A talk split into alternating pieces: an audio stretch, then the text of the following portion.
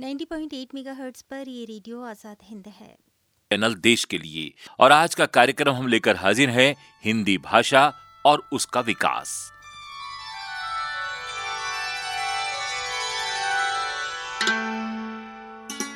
श्रोताओं, आप तो जानते हैं, ईश्वर ने मानव को कई उपहार दिए हैं। भूमि, वन, हवा, पानी, प्रकाश, ऊर्जा, खनिज आदि आदि। ये उसकी रोज़मर्रा की ज़िंदगी की जरूरतों को पूरा नहीं करते वरन उसके विकास के भी संसाधन जुटाते हैं। और इन सब के साथ ही दिया है भाषा का वरदान। बिल्कुल। जो हमारे भावों और विचारों का ज़रिया बनकर हमें एक दूसरे से जोड़ती है। बिल्कुल जोड़ती है। समाज का अनुभव सोच भाषा के ज़रिए ही प्रसारित होता है। सृष्टि में जहाँ भी मानव है या समाज है, वहाँ भाषा मौजूद है। वैदिक ऋषियों ने पृथ्वी पर फैली विविधताओं और उनकी एकता के बारे में कहा है कि इस पृथ्वी पर अनेक भाषाओं को बोलने वाले, अनेक धर्मों को मानने वाले और अनेक प्रकार के मनुष्य मौजूद हैं। और इनकी विभिन्न इकाइयों के बीच आपसी संपर्क के लिए भाषा का महत्व सबसे ऊपर होता है।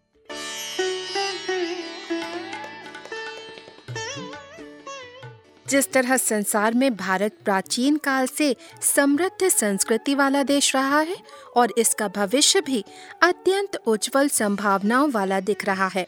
उसी तरह हिंदी भी गौरवशाली अतीत और उज्जवल भविष्य वाली भाषा बनकर उभर रही है। हाँ श्रोताओं, अपने जन्म के समय से लेकर के आज तक हिंदी लगातार जनता की भाषा रही है।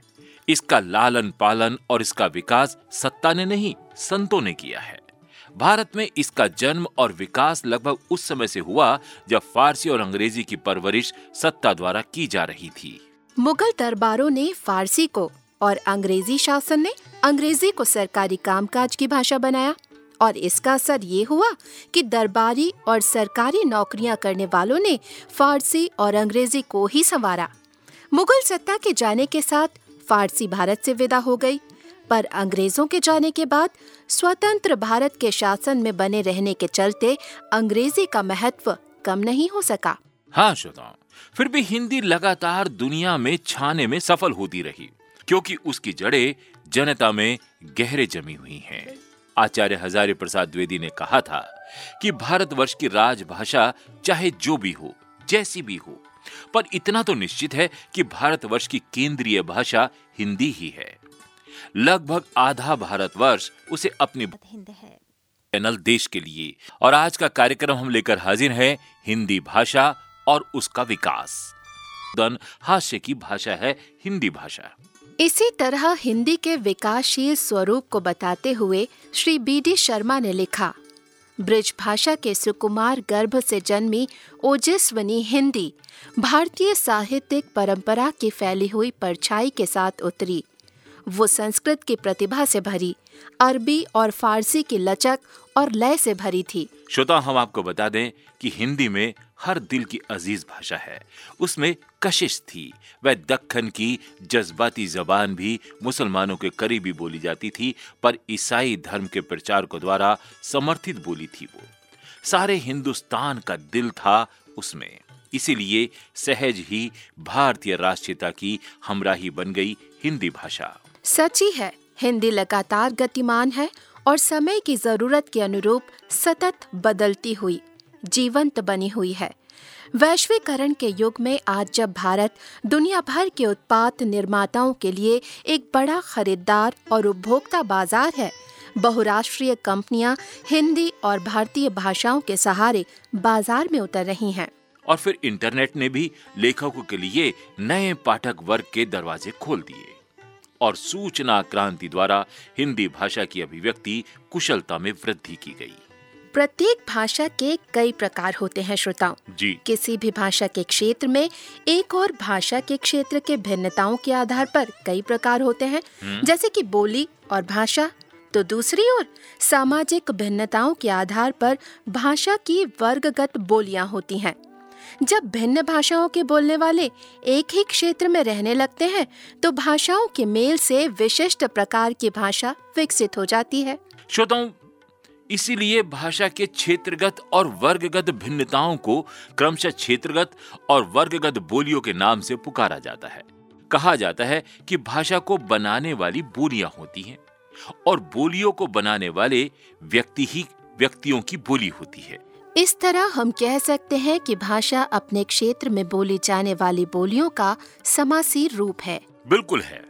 और श्रोताओं, यह भी तो सच है कि हिंदी कभी अपनी भाषा क्षेत्र की सीमाओं में नहीं सिमटी हिमालय से लेकर के कन्याकुमारी तक, द्वारका से लेकर के कटक तक हिंदी भारतीय लोक चेतना को साथ लेकर चली। और साथ ही संपर्क भाषा का दायित्व भी निभाती रही। और यह किसी बंधे बधाए मानक के रूप में सीमाओं में बिल्कुल नहीं जकड़ी गई।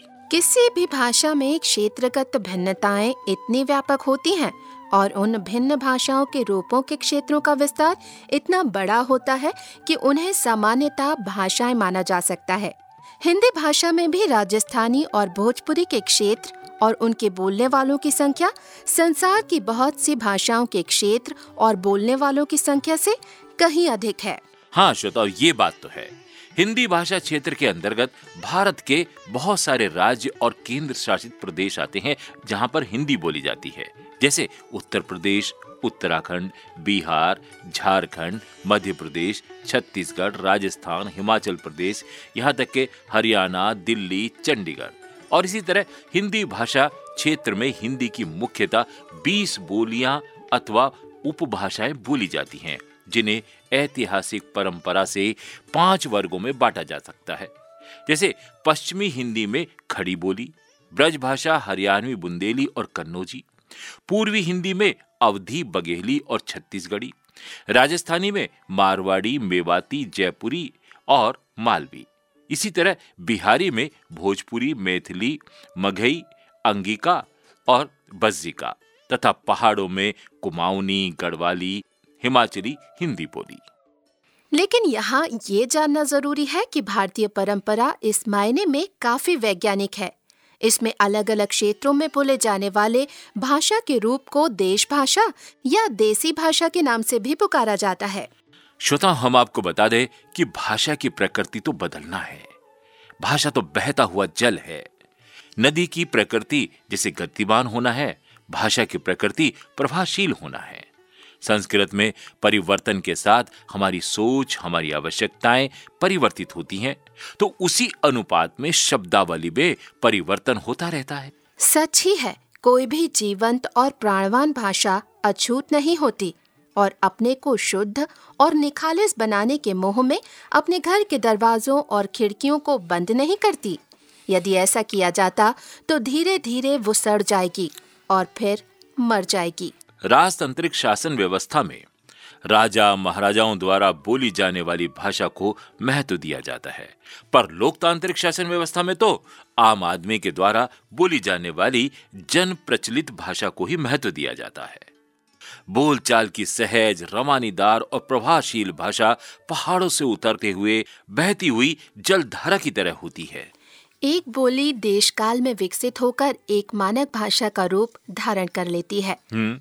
संसार की सभी चीज़ों की तरह, भाषा का भी, मनुष्य की आदिम अवस्था के अव्यक्त नाद से अब तक बराबर विकास होता आया है। और इसी विकास के चलते, भाषाओं में सदा परिवर्तन होता रहता है। हाँ श्रोताओं, हिंदी के प्रकरण में भारतीय आर्यों की वैदिक भाषा संस्कृत से प्राकृतों का हो गया और प्राकृतों से अभ्रंशों का और अभ्रंशों से आधुनिक मानक हिंदी का विकास हुआ। मानक हिंदी को साधु हिंदी या स्टैंडर्ड हिंदी कहा जाता है। खड़ी बोली पर आधारित मानक हिंदी न केवल मध्य प्रदेश के संपूर्ण साहित्य का माध्यम है, वरन इस प्रदेश के शिक्षा प्रशासन और शिष्ट समाज की सामाजिक बातचीत का भी यही माध्यम है।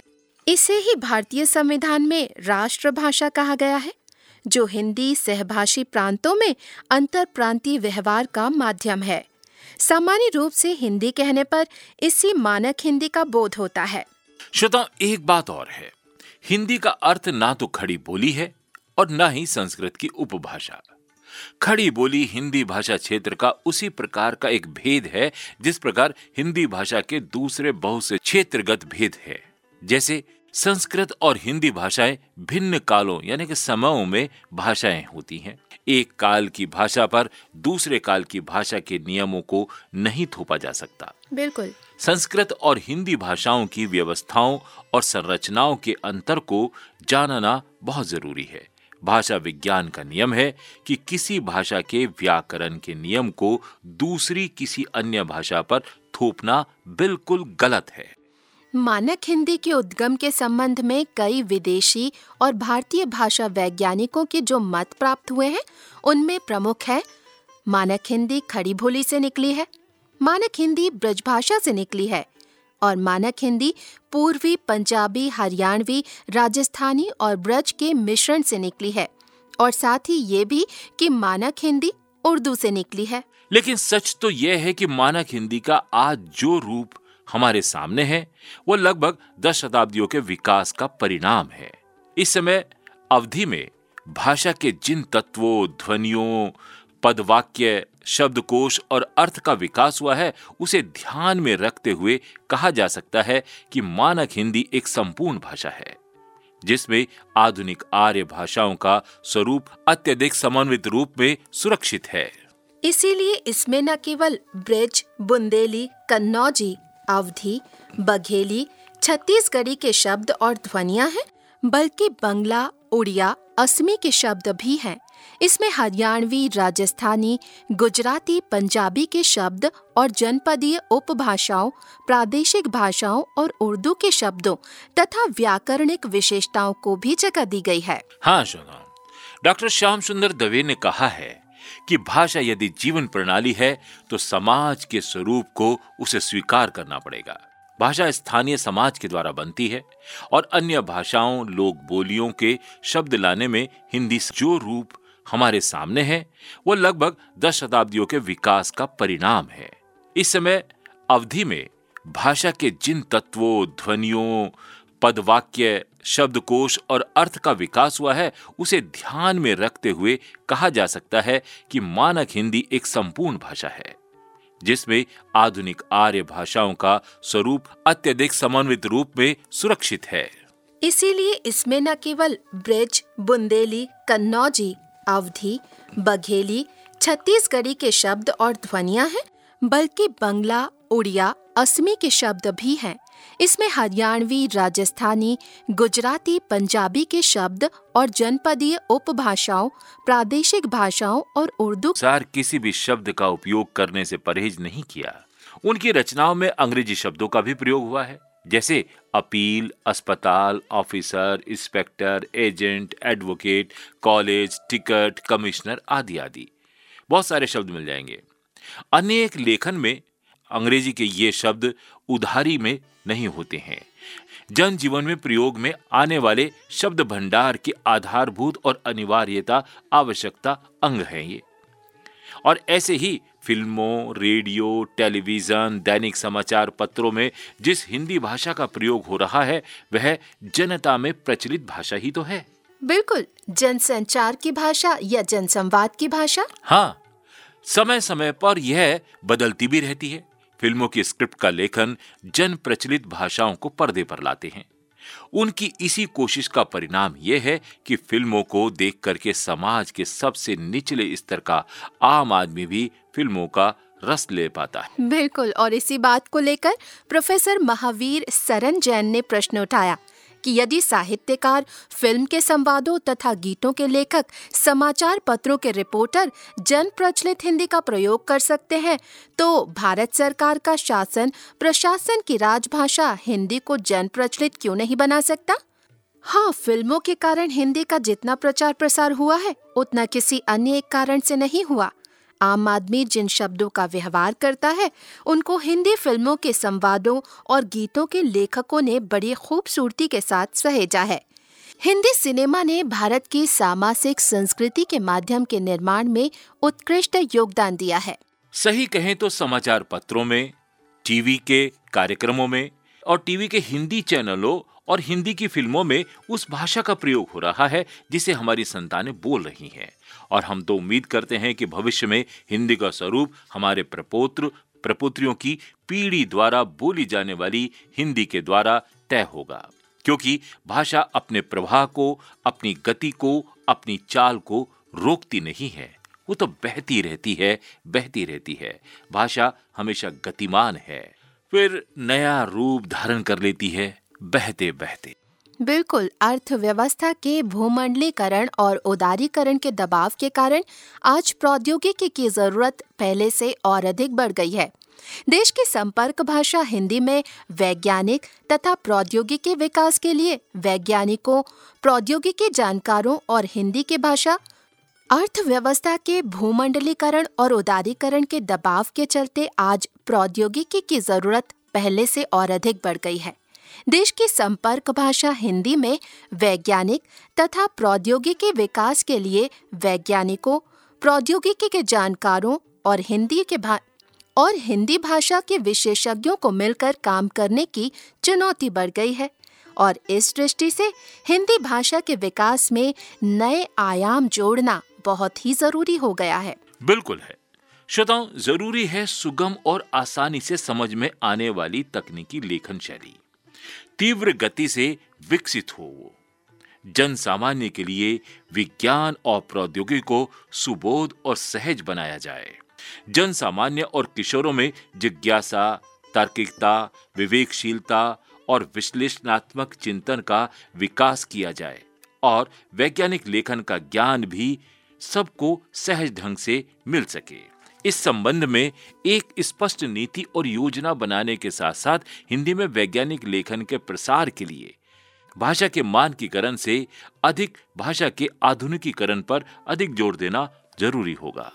और ये सूचना प्रौद्योगिकी के संबंध में विचार के लिए भी ज़रूरी होगा। बिल्कुल होगा। क्योंकि आने वाले समय में वो ही भाषाएँ विकसित हो सकेंगी। और ज़िंदा रह सकेंगी जिनमें इंटरनेट पर काम करने वाले उद्योगकर्ताओं के लिए उनके प्रयोजन की सामग्री सुलभ हो। और श्रोता इस दृष्टि से लिपि की भूमिका भी महत्वपूर्ण हो जाती है। बिल्कुल। भारतीय संविधान में आज विश्व में सबसे वैज्ञानिक लिपि देवनागरी लिपि को ही हिंदी की लिपि के रूप में स्वीकार किया गया है। भारत एक बहुभाषी और बहुलिपि वाला देश है। ऐसे में सभी लिपियों के बीच एक लिपि, जो संपर्क लिपि बन करके सभी भाषाओं और बोलियों को समझने में सहायक हो सकती है, वह एकमात्र देवनागरी लिपि ही तो है। ये संसार की सर्वांगपूर्ण और सर्वोत्तम वर्णमाला वाली लिपि है, जिसके माध्यम से हम किसी भी भाषा को बोलना बहुत ही सरलता के साथ सीख सकते हैं। वैज्ञानिकता के आधार पर देवनागरी लिपि की वर्णमाला वैज्ञानिक क्रम पर वर्गीकृत है।